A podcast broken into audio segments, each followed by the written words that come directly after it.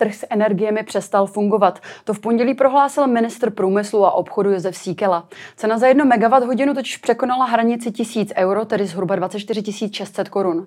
Česko svolává mimořádné setkání evropských ministrů, na kterém bude prosazovat zastropování cen plynu pro výrobu elektřiny. Máme šanci něco takového prosadit a s jakými následky? Proč až teď? A jak chce vláda pomoci českým domácnostem, ale i podnikatelům a firmám? Nen o tom budeme hovořit v dnešním epicentru. Já jsem Pavlína Horáková. Vítejte.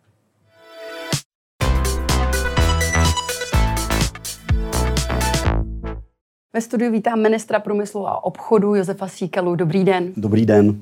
Pane ministře, trh s energiemi přestal fungovat. Co tím myslíte? Uh, myslím tím, že minulý týden došlo k tomu, že vlastně trh s elektřinou zamrzl a došlo k něčemu, uh, co je neobvyklé, protože my ještě do předminulého týdne byl ten trh s elektřinou primárně tlačen nahoru vysokými cenami plynu ale minulý týden vlastně došlo k oddělení eh, cen plynu od cen elektřiny a ty, ty, ten, ty ceny elektřiny vyletěly extrémně vysoko, až vlastně na tisíc euro, eh, protože eh, prodejci elektřiny přestali tu elektřinu na evropských trzích nabízet. Mm-hmm. Vy jste řekl hned také, po této citaci jste řekl, musíme ho opravit. Jak konkrétně ho chcete opravit? Největším problémem uh, současných vysokých cen uh, energií je za prvé, a to je vlastně ta prapříčina, to je cenová válka, kterou Ruská federace uh, vede s Evropou. A my máme grafy, vidíme přímé korelace mezi tím, jak Gazprom postupně omezoval dodávky plynu, nebo jak slovně vyhrožoval, nebo jak vyhrožovali eh, představitelé Ruské federace úplným zastavením, eh, tlačením cen nahoru a jak vlastně na to reagoval ten trh plynu. Tuto příčinu můžeme vyřešit jenom tím, že vlastně postupně od dodávek surovin z Ruské federace odejdeme a staneme se na nich eh, nezávislými. To je dlouhodobé řešení. Co to je dlouhodobé řešení. To, k čemu došlo, ještě bylo vyhroceno tím, že máme extrémní sucho v Evropě, že vlastně na jihu Evropy a na Balkáně nelze spustit hydroelektrárny, protože není dostatek vody. Dokonce Skandinávie začala omezovat provoz hydroelektráren, která vždycky dodávala elektřinu aby si vytvořila zásoby v těch, těch, těch nádržích na případnou studenou zimu. Mhm. Do toho přišla odstávka jaderných elektráren nebo části jaderných reaktorů ve Francii. To znamená, ohromně se zvýšila poptávka po elektřině. A tyto dvě kombinace, to znamená ceny plynu, které vlastně tlačí tu cenu elektřiny z titulu té takzvané závěrné elektrárny, protože ta poslední dodávka toho nejdražšího zdroje určuje celkovou cenu. V kombinaci s vysokou poptávkou tlačila ceny nahoru a vlastně dodavatelé energií musí skládat kauce, které vlastně zůstanou u té burzy jako, jako záloha, takzvané marginy, jako záloha, pokud by tu dodávku elektřiny pak nesplnili.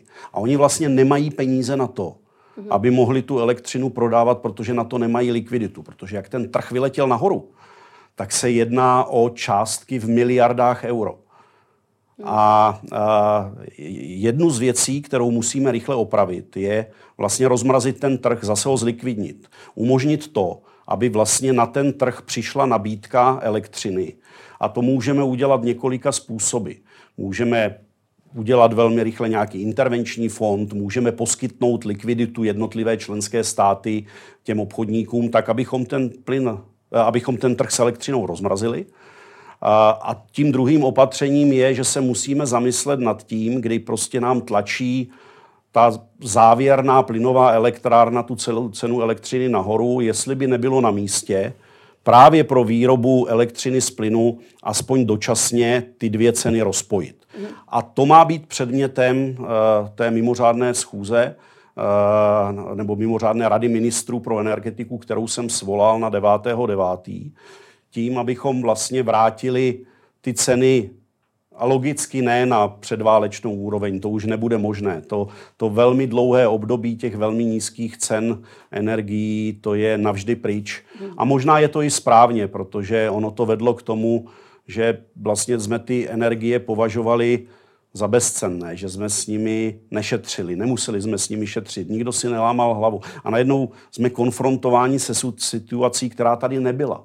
Že najednou by třeba nebyl plyn, bez ohledu na to, kolik jste ochotni za něj zaplatit. A to je prostě úplně nová situace, na kterou musíme reagovat. A pokud se nám podaří snížit ceny energií v rámci celé Evropy vhodnými opatřeními, tak jednak jako Česká republika ušetříme ohromné množství peněz, které bychom museli vydat na lokální opatření, protože my budeme léčit příčinu. My nebudeme léčit příznaky. A to je to, je to důležité. Hmm. A, a tím nám zbyde víc peněz na cílenou pomoc jak domácnostem, tak i odvětvím průmyslu, zejména těm, které jsou energeticky náročné. A to je ten plán.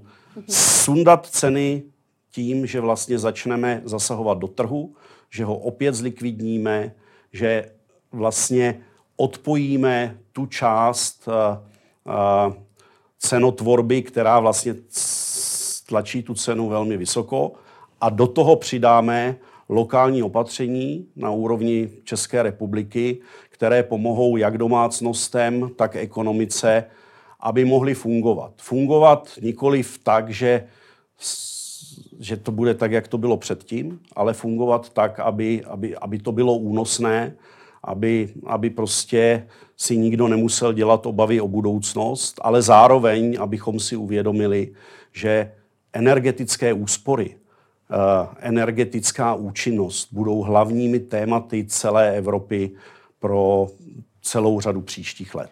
No jedna věc jsou úspory, druhá věc je už rostoucí náklady. My se k těm konkrétním řešením ještě pro domácnosti v České republice dostaneme, ale abych se na chviličku ještě pozastavil nad tím trhem. Ono se hovoří o tom, že ten trh jakoby selhává, ale přece uh, trh reaguje, je tu poptávka, nabídka, reaguje na nějaké okolní změny, reaguje na rozhodnutí politiků.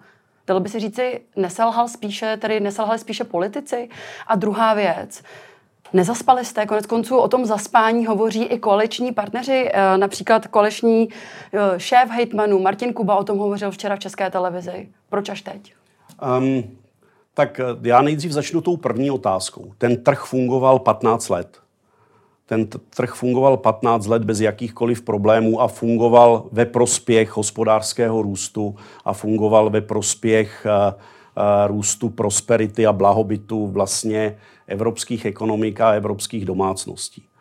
Um, to, k čemu došlo, a ta největší chyba, která se stala, tak byla naivita Evropy a víra v to, že Ruská federace se může časem poevropštit a může být spolehlivým partnerem. To znamená, ta sázka na ruský levný plyn na levné dodávky surovin z Ruska té Evropě prostě nevyšla.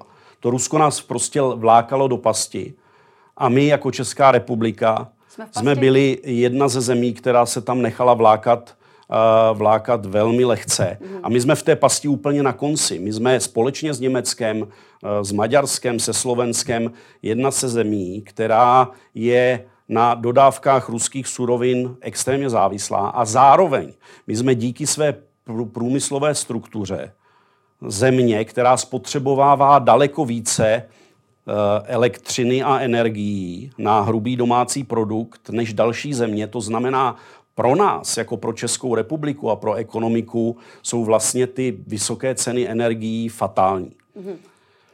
A teď se můžeme bavit o tom, eh, jestli opatření, které přijímá Ministerstvo průmyslu a obchodu a které přijímá naše vláda, jsou časově správně nastavené.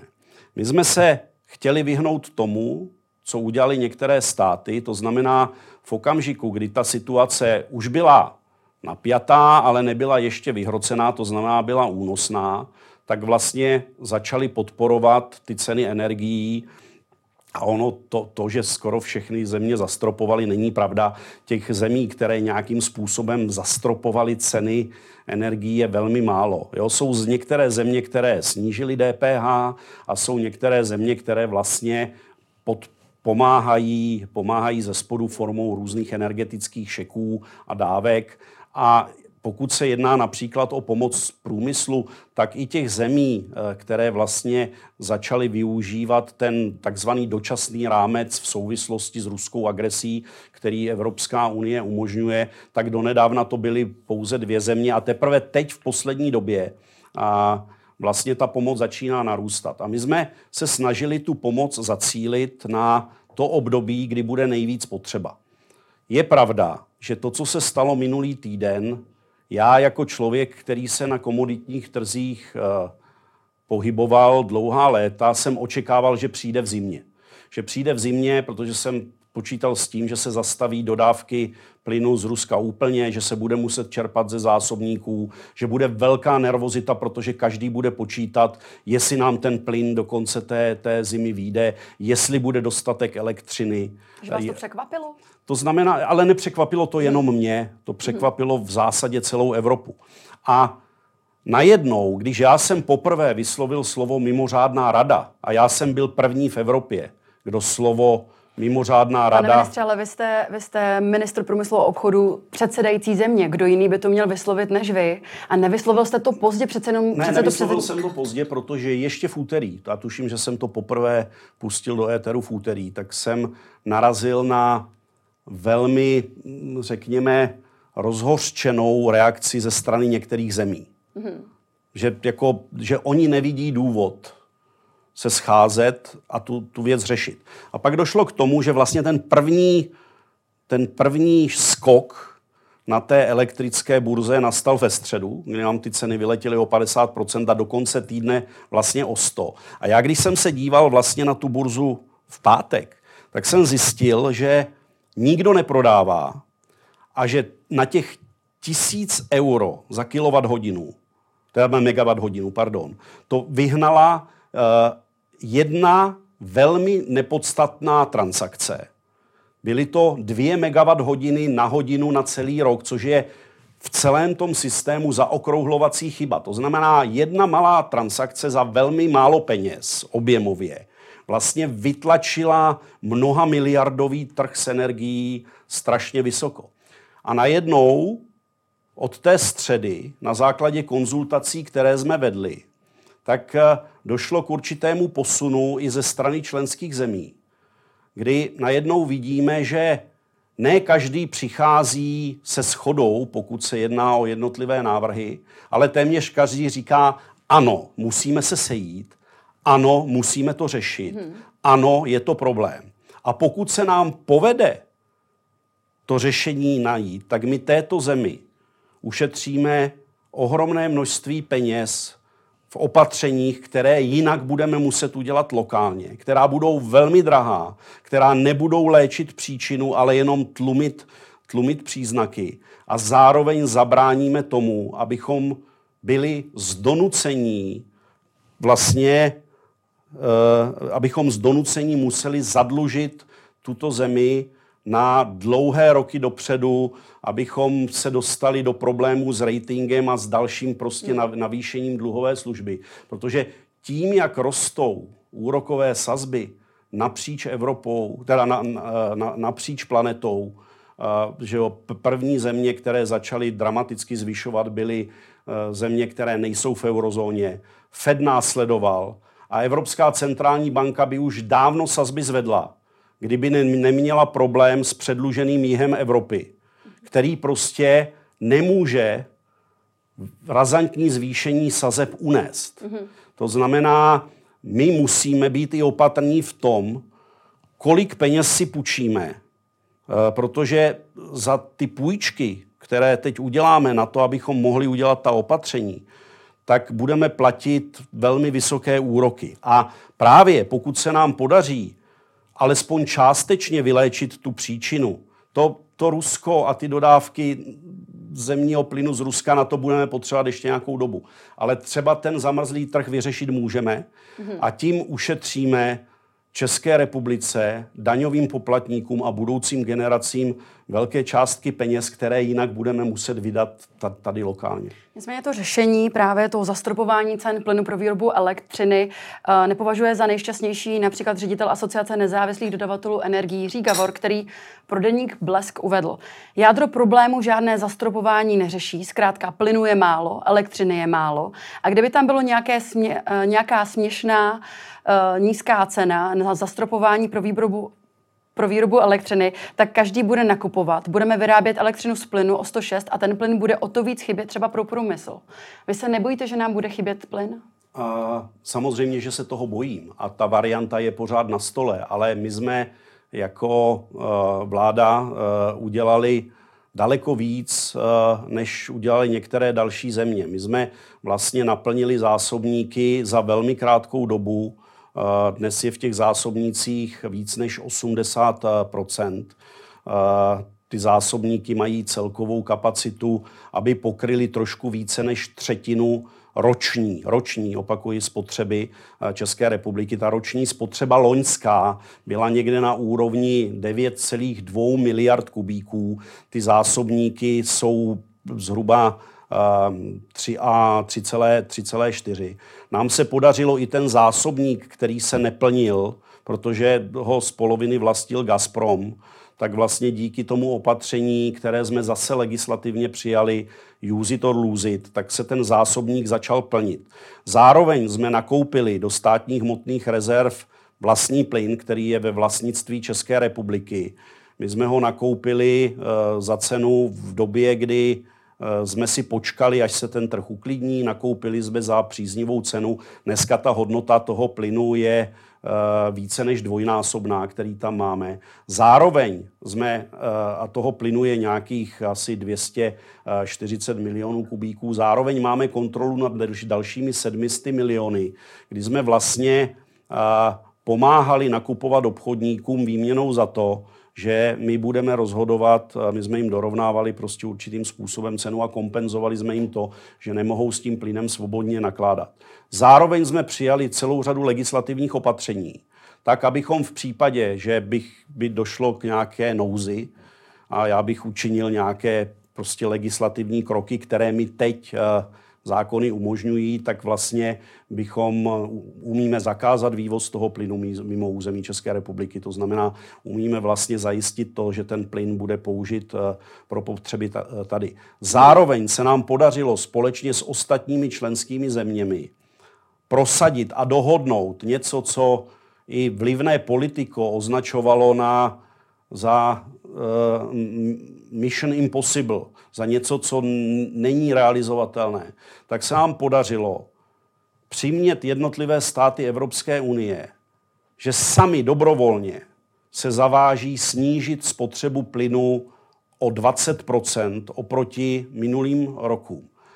Ten gap těch 153 miliard kubíků plynu, který každý rok vlastně teklo z Ruska, se tím pádem zmenší. Zároveň jsme založili platformu na společné nákupy, to znamená, Evropa se snaží jít cestou úspor a zajištěním alternativních dodávek. To znamená, všichni děláme opatření, abychom toho plynu spotřebovali při této uh, velmi napjaté situaci méně, hmm. abychom nahradili co nejrychleji a postupně dodávky uh, ruského plynu. A zároveň jsme se dohodli, že budeme solidární, že budeme vlastně ten diskomfort, nebo chcete-li uh, tu bolest z toho nedostatku plynu snášet společně a solidárně. To mě právě zajímá, pane ministře. Vy jste v České televize právě řekl, že i například pokud Česká republika by neměla dostatek plynu pro vytápění domácností nebo i pro nemocnice a podobně, tak by třeba Německo zastavilo chod části svého průmyslu. A dodalo a, a do, plyn a, do České republiky. Odkud berete tu jistotu, že něco takového udělá? Protože přece jenom um, mně se zdá těžké uvěřit tomu, že by Německo obětovalo část plynu pro svůj průmysl kvůli českým Ale my jsme, domácnostem. se, my jsme se takto dohodli. To bychom mohli spochybňovat každou dohodu, každý závazek, každou smlouvu. A jak prostě... je to nastavené? Jako tam, tam jde o to, že když nám bude chybět konkrétní číslo, konkrétní množství plynu, tak už Německo musí pomoct. Je to nastavené tak, že pokud se dostaneme do, do stavu uh, vlastně uh, nějaké krize, do stavu nějaké plynové nouze, tak jednotlivé členské státy mají možnost aktivovat ten mechanismus, to znamená požádají Evropskou komisi o aktivaci toho mechanismu té solidarity a potom začnou platit určité principy, kdy každá země má zajištěné určité množství dodávek plynu podle vlastně uh, podle nějakého algoritmu, který vlastně je spočítán na základě minulé spotřeby a na základě toho závazku ušetřit. A, a, a prostě pokud někdo bude mít více plynu, a někdo bude a co, mít když málo. nebude mít víc plynu? Protože přece Německo odstavilo i své jaderné elektrárny, i to je součástí toho tlaku na zvyšování cen elektřiny na burze, tak, eh, nebo na trhu. Tak, eh, tak kde berete tu jistotu, že Německo nám, co když řekne, my sami nemáme dost? My když jsme začali uh, o tomto ustanovení jednat, já jsem, já jsem už byl poměrně otravný a já jsem používal jednu formulaci, kterou pak začali přebírat i ostatní ministři. Já jsem vždycky říkal, we have to share the pain equally. My musíme snášet bolest rovným dílem. A to moje pojetí, to je snášení bolesti rovného dílu, je, že každý bude mít méně a bude mít méně stejně. Mm-hmm. To znamená, jestliže jsme řekli, je nějaká evropská spotřeba, za, dobrovolně jsme se zavázali, že všichni ušetříme, uh, všichni ušetříme uh, Těch 20%. Těch 20, my jsme mm-hmm. původně chtěli více, ale na základě těch, těch derogací, těch výjimek, které se museli vyjednat pro některé státy, Uh, tak vlastně ten původní záměr být někde na 30% plus uh, jakoby trošku klesl, tak vlastně se ten nedostatek spravedlivě rozdělí na jednotlivé země. Je tam několik ustanovení, které by mohly, která by mohly, nebo jedna z těch výjimek je například ve prospěch České republiky, protože jedna z těch výjimek říká, že například plyn, který máte v zásobnících nad rámec těch 80%, tak se nepočítá do, do, těch, do toho společného Eh, balíků mm-hmm. a neplatí vlastně na něj ta solidarita. Zároveň je tam ustanovení, že klíčové části průmyslu budou, budou vlastně zachovány. To znamená, že to, abyste udrželi ty nejdůležitější tepny ekonomiky eh, v chodu, tak ty budou mít prostě zajištěno tolik plynu, aby mohly fungovat. To to vlastně vedlo k tomu snížení těch původních 35% na těch 20%, protože jsme museli tyto, tyto dvě věci nakalkulovat. A, a to, co máme, máme dvě neznámé. Máme, kolik bude plynu v zásobnících v okamžiku, kdy Rus vypne. Mm-hmm. To je jedna neznámá. Druhá neznámá je, jak bude tuhá zima. Mm-hmm. Protože víme, že když bude mírná zima, tak se budeme cítit určitě komfortněji, než když bude zima uh, velmi studená. To znamená, i já se bojím toho, aby byla velmi studená zima, protože pokud bude velmi studená zima, tak bude nedostatek eh, plynu pravděpodobně a, a elektřiny v celé Evropě. Ale to, co je důležité a to, čemu musí vlastně rozumět i domácnosti, oni jsou chráněnými zákazníky, tak jako nemocnice, tak jako kritická infrastruktura, tak jako další a oni budou vždy, vždycky první v pořadí.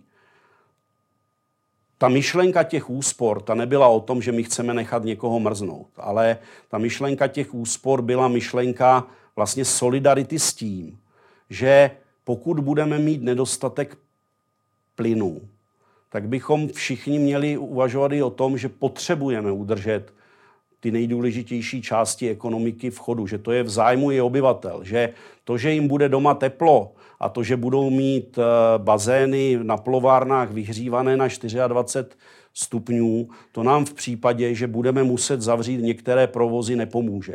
Jistě, a že, ale... že, že každý by měl pochopit, že bude v jeho zájmu snášet určitý diskomfort, abychom byli schopni zachovat tu ekonomiku v chodu. Protože znovu se vracím k té tezi, že může nastat situace, že bude málo plynu bez ohledu na to, kolik za něj budete ochotni zaplatit. A pak je tady ještě jedna důležitá věc a jeden velmi důležitý krok.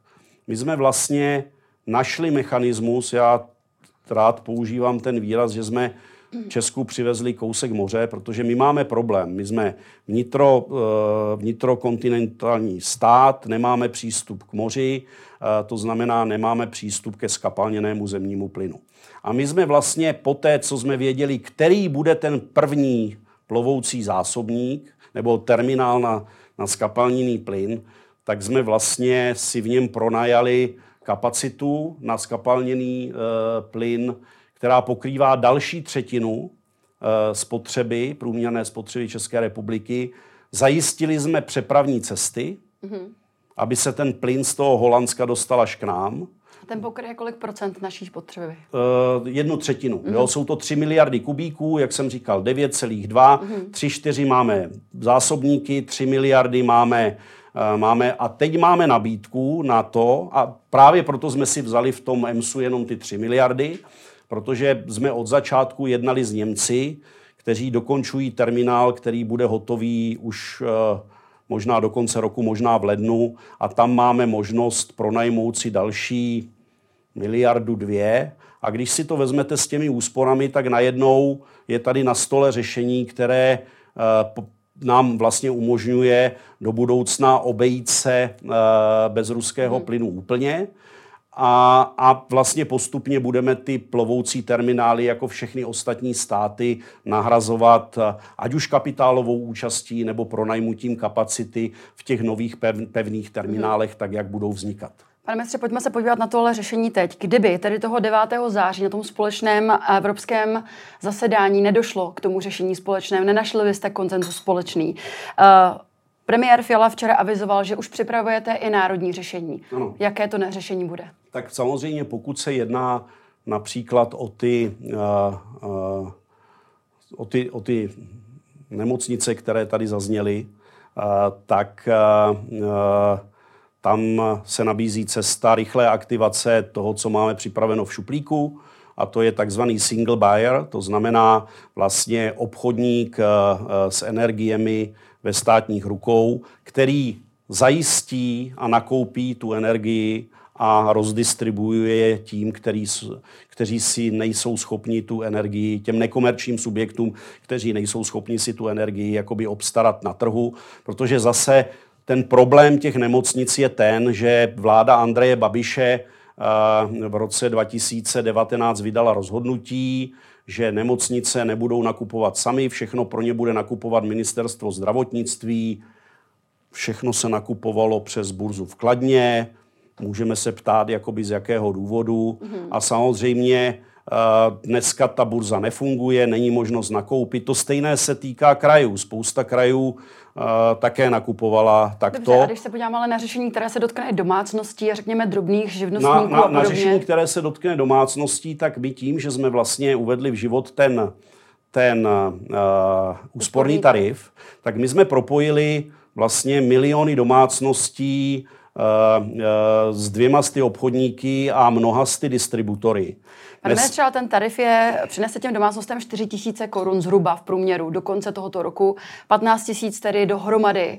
Ale přeci jenom ten tarif uh, byl koncipován v době, kdy ty ceny energií byly mnohem nižší. Uh, tehdy jste hovořili o tom, že by měl pokrýt zhruba pětinu nákladů. Asi se tady oba dva můžeme upřímně říci, že to tak nebude nepřemýšlíte o tom, že by se to mělo navýšit? Je tam nějaké uh, jiné řešení? Toto řešení skutečně těm domácnostem teď já, já, nezachrání? Já, já samozřejmě vím, že ten tarif uh, není samospasitelný, ani to nebylo jeho účelem. Uh-huh. Ten tarif je součástí... Je dostatečný? Uh, dostatečný je v daném okamžiku.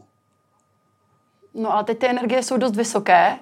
Ty energie v jakém jsou okamžiku je dostatečný? Uh, my jsme vycházeli z toho, že část domácností přešla na vlastně nové ceny v tomto roce a část domácností bude do konce roku a v příštím roce na nové smlouvy přecházet.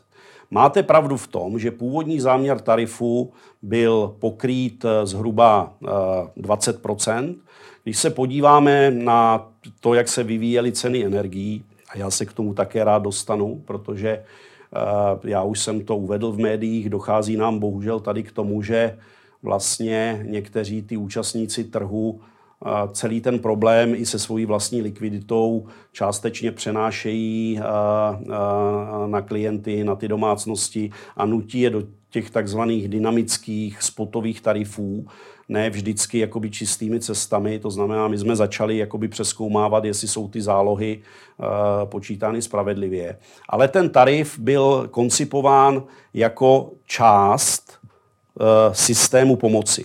My tady máme poměrně robustní sociální systém, který je daleko robustnější než třeba uh, v Jižní Evropě. My velmi často zapomínáme na tom, že vlastně to, tak jak vypadá sociální zabezpečení, včetně uh, Eh, včetně mateřské dovolené, včetně zdravotního pojištění. To už se dostáváme trošičku daleko, ale přece jenom ale, řekněte, ale, jak ale ten stát tady pomohl. Jak pomohl? To, Myslíte to ne, asi valorizaci? Myslíte je tam určitě... navýšení, je tam navýšení uh, životního a existenčního minima, je tam, uh, je tam uh, příspěvek na bydlení, o který si celá řada domácností uh, zatím ještě nepožádala a já prostě říkám, že není ostuda v případě, že potřebuji my můžeme pomoci těm, který, kteří si o tu pomoc řeknou. A pokud máme k dispozici tento nástroj, tak já vlastně apeluji, to není, to není žádná hamba přijít a říct a požádat si, já bych potřeboval příspěvek na, na bydlení. A naším plánem je samozřejmě, že teď například upřesnit definici zranitelného zákazníka a přes ten úsporný tarif my můžeme do budoucna, ať se jedná o elektřinu, ať se jedná o plyn, ať se jedná o teplo, tak umíme doručit velmi adresně ty, ta jednotlivá média a tu pomoc eh, na ně do jednotlivých domácností. A pokud se třeba jedná o plyn, a já bych prostě nerad pouštěl, já jsem člověk, který eh, jakoby nerad slibuje, pokud nemá hotovo, ale jednáme v tuto chvíli s významnými, eh, významnými dodavateli tepla eh, o řešení, které by znamenalo, že pro celou řadu domácností navýšení cen tepla eh, na tuto topnou sezónu a i vlastně na ten příští rok bude velmi zanedbatelné. Ale nemáme hotovo, nechci kdy, to slibovat. Kdy bude hotovo, pane ministře? Já bych chtěl, aby bylo hotovo v dnech, maximálně v týdnech, mm-hmm. jo? ale nechci prostě Eh, nechci slibovat něco, co nemám ještě finálně dojednáno. Ale hmm. jestliže od nás potřebují například výrobci eh, elektřiny nějakou pomoc právě s tou likviditou, tak je na místě zase říci, tak pojďte ale vy pomoct nám a pojďte nám třeba pomoct eh, s tím, že nenavýšíte ceny pro domácnosti. A je to jedna ze součástí plánu, mm. který zmiňuji proto, abych vlastně zmírnil tu nervozitu a tu hysterii. Samozřejmě, že připravujeme i pro energeticky náročné firmy uh, formu podpory, formou čerpání uh, uh, vlastně v rámci toho plánu, v rámci toho dočasného rámce, který můžeme použít v rámci Evropské uh, unie. Mám připraveno několik variant. S kterými... To hovoříte třeba o pekařích, o sklářích? To se, to se o... týká sklářů, keram, prostě všichni ti, kteří se nevejdou do toho programu kompenzace uh, nepřímých nákladů, hmm. což jsou ty velké firmy, chemie, oceláři a tak dál. Uh, samozřejmě vycházíme z toho, že nám ten zásah do toho trhu ty uh, energie sníží. My jsme, my jsme původně upřednostňovali variantu cílené pomoci, kterou upřednostňujeme stále, protože já znova opakuji. Ale dneska... zatím cílená pomoc ještě ne, nikam nedospěla. Vy ji upřednostňujete, ale, ale komu pomohla tady my už? reagujeme na to, co se děje na trhu. Mm-hmm. Prostě... A tam se něco děje tisíc, už od začátku roku. Ale neděje se to v této míře. Jo. Tisíc, prostě takto. Cena levné energie za eh, velmi nízkou cenu po 15 letech ne, jsou definitivně pryč. A s tím se musíme všichni smířit. A to se nezmění. Ale na tu energetickou krizi, o to, na to varují odborníci opravdu už, už od února. Jo, a, a vlastně pořád nevidíme žádné konkrétní řešení. Co ten člověk, co ta je matka samoživitelka, co ten živnostník, co ten český pekař, kterému se ne, neuvěřitelným způsobem navyšují náklady, kde mohou vidět nějaká konkrétní řešení? Protože zatím nejsou. Takto. Matka, samoživitelka, samozřejmě máme tady úsporný tarif, je to částečná pomoc. Máme tady příspěvek na bydlení, je to částečná pomoc. Ale to, co jsem teď řekl, že my samozřejmě, pokud budeme vidět, že ta pomoc ne, uh, nestačí, mm-hmm. tak my mhm. tu pomoc navýšíme. My na to teď máme nástroj, kdy nařízením vlády, já jsem ministr průmyslu a obchodu, já jsem připravil nástroj, ale pokud vláda rozhodne, že je potřeba pomoci, tak vlastně my díky tomu úspornému tarifu umíme velmi rychle nařízením vlády tu pomoc adresně doručit. To, na čem teď pracujeme, tak je vlastně vyhodnocování, kdo je ten ohrožený klient, kterým klientům je potřeba pomoci nejvíce, protože my opravdu nemáme peníze na to, abychom pomáhali plošně. My budeme ty, kteří se mají dobře, a mají se lépe než ti, kteří se mají špatně, prostě požádat o určitou formu solidarity. Mm-hmm. Pokud se jedná o ty firmy, tak v tom prvním kroce budeme reagovat na to nesmyslné navýšení cen. A vycházejme z toho, že to nějakou dobu potrvá, ale že prostě doufejme, že v příštím roce se ty ceny uklidní. Mm-hmm. A já vím, že pro fungování průmyslu jsou tyto ceny neúnosné. To prostě neutáhne žádná ekonomika, ani česká, ani německá, ani, ani prostě rakouská. A co se stane, když to neutáhne? No co se stane? Budou se některé provozy zavírat, uh, budou, bude se propouštět a, a to nechceme. Mm-hmm. To nechceme. Uh, ale prostě když se podíváme na ekonomické dějiny lidstva, tak prostě ty krize v cyklech přicházejí.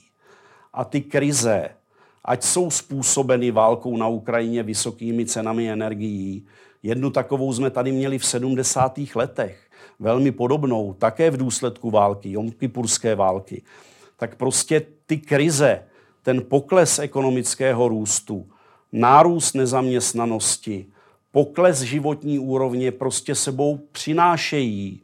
A úlohou toho státu, ten stát není schopen zaručit to, že se nikomu nezmětní životní úroveň. Mm-hmm ten stát musí zabezpečit, že ti lidé, kteří by se dostali na hranici snesitelné životní úrovně, že jim bude pomoci a ten stát musí přijmout opatření, které pomohou vlastně vrátit tu ekonomiku co nejrychleji do normálního fungování.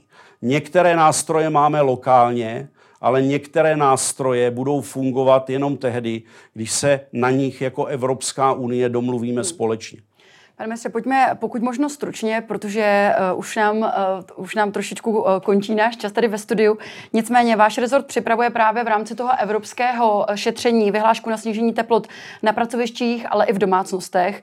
Vy chcete lidem radit tedy, aby to byly na méně stupňů, aby více šetřili. Kontroverze vyvolaly ty možné kontroly uh, těch teplot v našich domech. Mě tedy zajímá, budou ty kontroly, nebudou, případně jak budou probíhat? Tak, a my jsme samozřejmě takovou vyhlášku připravit museli právě z toho titulu, že jsme se všechny členské státy zavázali k tomu, že ušetříme 20% spotřeby plynu. Mhm. A i já potřebuji mít nějaký nástroj, nějaký, nějaké usměrnění, kde budu říkat, podívejte se, my potřebujeme teď šetřit a toto je naše doporučení, toto je naše usměrnění. Protože jsme tam měli velmi staré věci, například že v nemocnicích musíte od prvního desátý topit bez ohledu na to, jaká je venkovní teplota. Takže se topilo a byly otevřené okna. To si opravdu už teď nemůžeme dovolit. Pokud se jedná o ty lži, které běhají, že já jsem tam nechal do zákona napsat nějaké kontroly a pokuty, tak to, to se jedná o zákon, který v této zemi je 20 let. Mm-hmm. Jo. Ten zákon je tady 20 let, my jsme na tom zákonu nic neměnili a ten zákon byl uplatňován, když to řeknu tak, když si někdo na někoho stěžoval a poslal nějaký podnět na nějaký kontrolní úřad, tak samozřejmě povinností toho kontrolního úřadu je takovýto podnět prošetřit. Ale není naším zájmem posílat nějaké inspektory, aby s teploměrem běhali po domácnostech. My to celé, my to celé zakládat, já, já znova opakuji, co jsem řekl pokud nějaký kontrolní úřad dostane nějaký podnět, mm-hmm. tak ze zákona má povinnost takovýto podnět prošetřit. A to i v domácnosti? Uh, pokud, pokud si... soused napíše, že moc topím? Tak uh, asi si s tím ten kontrolní úřad bude muset poradit, třeba zavolá, zeptá se, jestli je pravda, že moc topíte. Mm-hmm. A vy řeknete, to pravda není, tak a on řekne, tak doufám, že další nový podnět už nedostane. Takže nehrozí, že by mi někdo ťukal na dveře a chtěl si není měřit to v našem teplotu. plánu. V našem plánu je edukace, v našem mm-hmm. plánu je solidarita, je to prevence. My prostě říkáme, i vy, domácnosti, jste zaměstnanci firem, které mohou potřebovat plyn. Mm-hmm. Proto vás prosíme, buďte solidární s ekonomikou, protože ekonomika je hospodářský růst. Je to růst blahobytu. Je to, to znamená, když vy budete trochu méně topit, tak my udržíme víc provozů v případě, že by byl v Evropě nedostatek plynu. O nic jiného nejde. Pane ministře, vy když eh, radíte tedy domácnostem, aby šetřili, mě zajímá, jak vy osobně šetříte na energiích. Jaká opatření jste přijal třeba u vás doma? Sprchujete se teď kratší dobu teplou vodou? Nebo plánujete nosit eh, více teplý svetr? Už si ho možná uh, připravujete? Já jsem eh, ke svému velkému diskomfortu udělal několik opatření.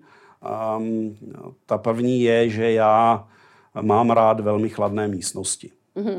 To znamená, že uh, já jsem si vlastně vych, já jsem si chladil vždycky, vždycky dům a ložnici tím, že byla klimatizace puštěná naplno, tak abych ji neměl zapnutou na noc, aby v, tom, v těch místnostech, kde se pohybují, byl takový chlad, který vydrží přes noc. Mm-hmm. Já jsem přestoupil na španělský model. Španělé nedávno omezili uh, klimatizování na maximálně 27 stupňů můžete mm. klimatizovat a nařídili vlastně všem provozům, že nesmí mít otevřené dveře, pokud klimatizují. A, takže my jsme přestali u nás doma používat klimatizaci. Tedy já jsem přestal mm. používat klimatizaci, protože uh, moje, moje paní a, a dcera ji nepoužívali nikdy. Uh, zároveň jsem řešil, nakolik mohu vlastně snížit Eh, snížit teplotu eh, v kotli, eh, aby, aby tam nevznikla nějaká možnost infekce nebo nějakých plísní. Takže jakoby to bylo další opatření. A po vzoru spolkového vicekancléře a ministra hospodářství pana Habeka jsem výrazně zkrátil dobu na sprchování a už jsem se dostal i na těch jeho, na těch jeho pět minut. Dobře, eh, tolik ministr průmyslu a obchodu Josef Síkla. Já vám děkuji, že jste si dnes na nás udělal čas a někdy příště na viděnou. Já děkuji vám a budu se těšit a díky za pozvání. A to už je z dnešního Epicentra vše. Já nepřipomenu, že záznam tohoto dílu společně s těmi ostatními naleznete jako vždy na blesk.cz. Já se s vámi pro dnešek loučím a těšíme se opět zítra. Na viděnou.